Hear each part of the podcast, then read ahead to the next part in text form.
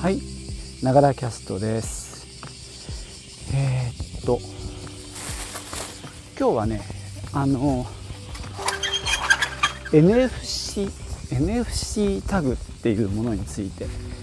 ちょっと今回買ってみて試しているのでその話をしたいと思います。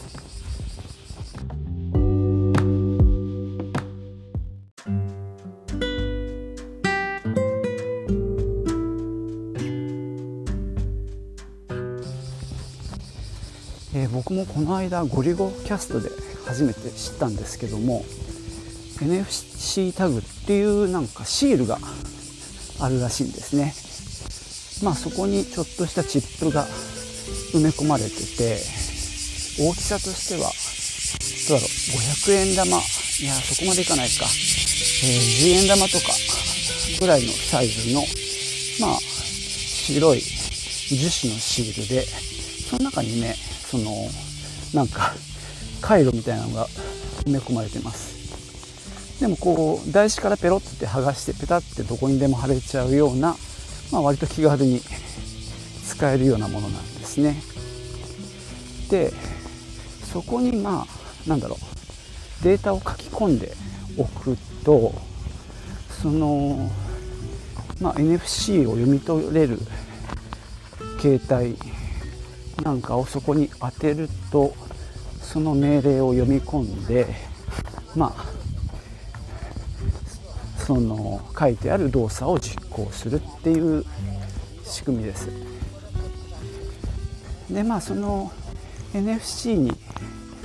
何ができるかっていうとですね、まあ、まだ僕も勉強中なんですけども、まあ、単純にアプリを起動するですねでまあ、あとまあ URL とかを書いておけばホームページを開くとかそういったことができるみたいです。で今試しにやってるのは、まあ、私の家の玄関のところに NFC タグを貼っておいて一つは、えー、Google ポッドキャストの起動。でもう一つは今使ってるこのポッドキャストの録音用のねアプリ、えー、レクシスオーディオエディターの起動、まあ、2枚貼ってあって、まあ、どっちかを起動する。そんなことができるようにしてます。まあね自分でスマホを開いて立ち上げればいい話ではあるんですけどもまあ、それがですね、まあ、わざわざ、まあ、僕の場合スマホがですね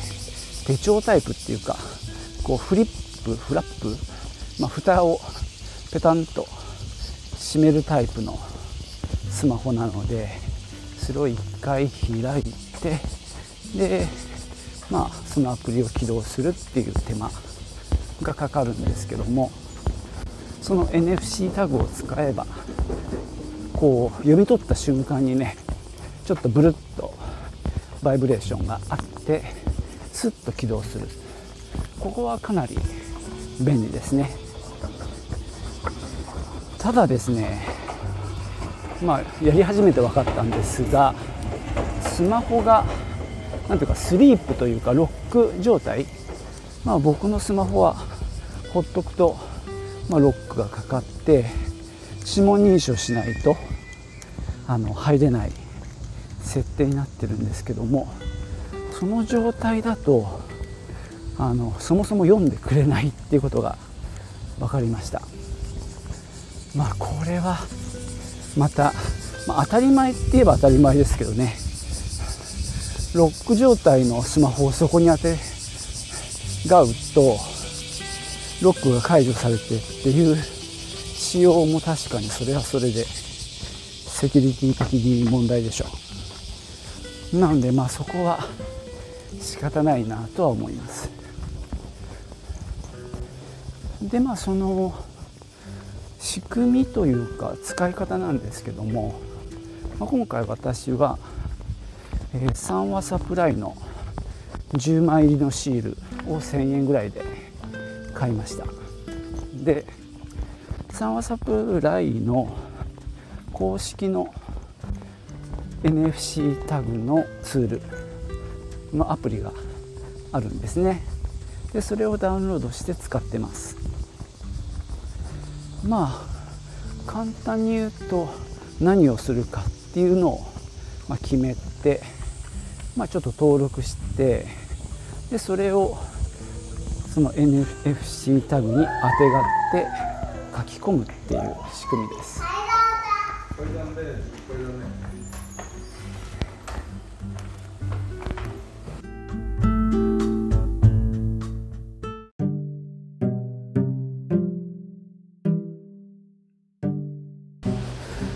まあ、そうやってですね、まあ、命令を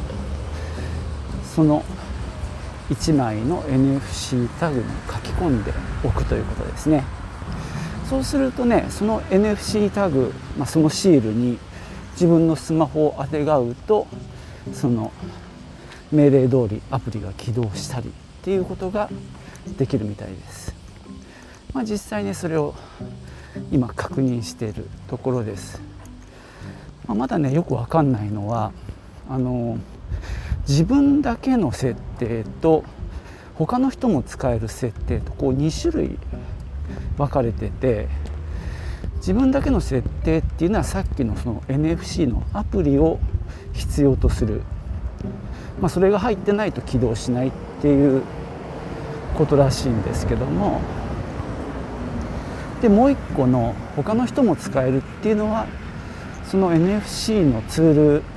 アプリが、まあ、インストールされてなくてもそれが起動するっていうことで、まあ、誰でも使えるっていうことですね。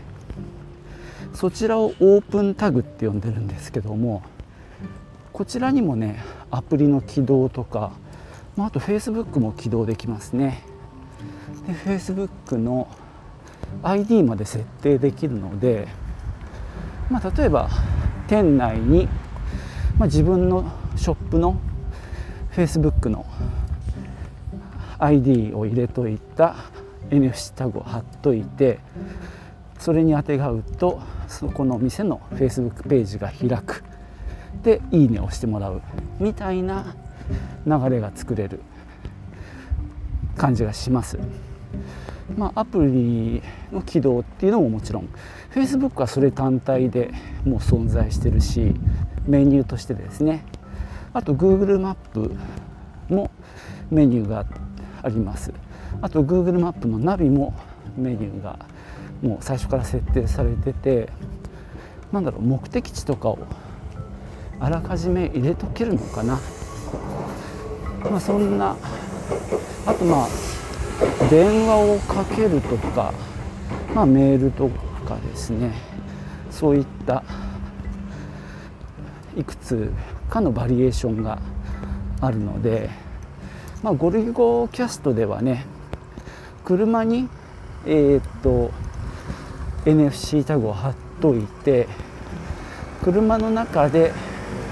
ポッドキャストをスッと立ち上げる。ということに使ってるっていうお話でした。まあ確かに車の中でいつもポッドキャスト聞くんであれば車の中にそれを貼っとけばいいしまあ Google マップみたいなものを使うんであればそういったタグを貼っておけば、えー、いちいち画面を操作する必要がないそんなあの便利なツールだと思います。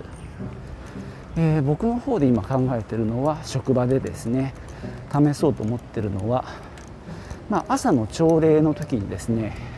最近 IT 化を進めていて朝礼の日誌みたいなものをねもともと手書きで、まあ、フォーマットはねあのコピーしてあるんですけどなんか日付を書いたり、えー、出席あ欠席者をか欠席とか休む人を書いたりっていうのを手書きでずっとやってきたのを今 LINEWORKS に置き換えたのでまあその NFC タグを読むと LINEWORKS が起動して朝礼用のフォーマットが自動的に立ち上がってるみたいなのができたらいいなと思っています。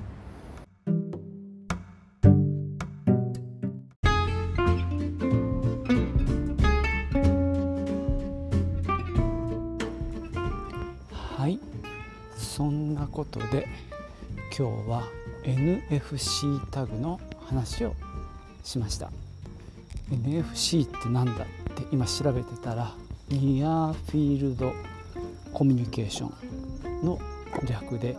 近距離無線通信みたいなことで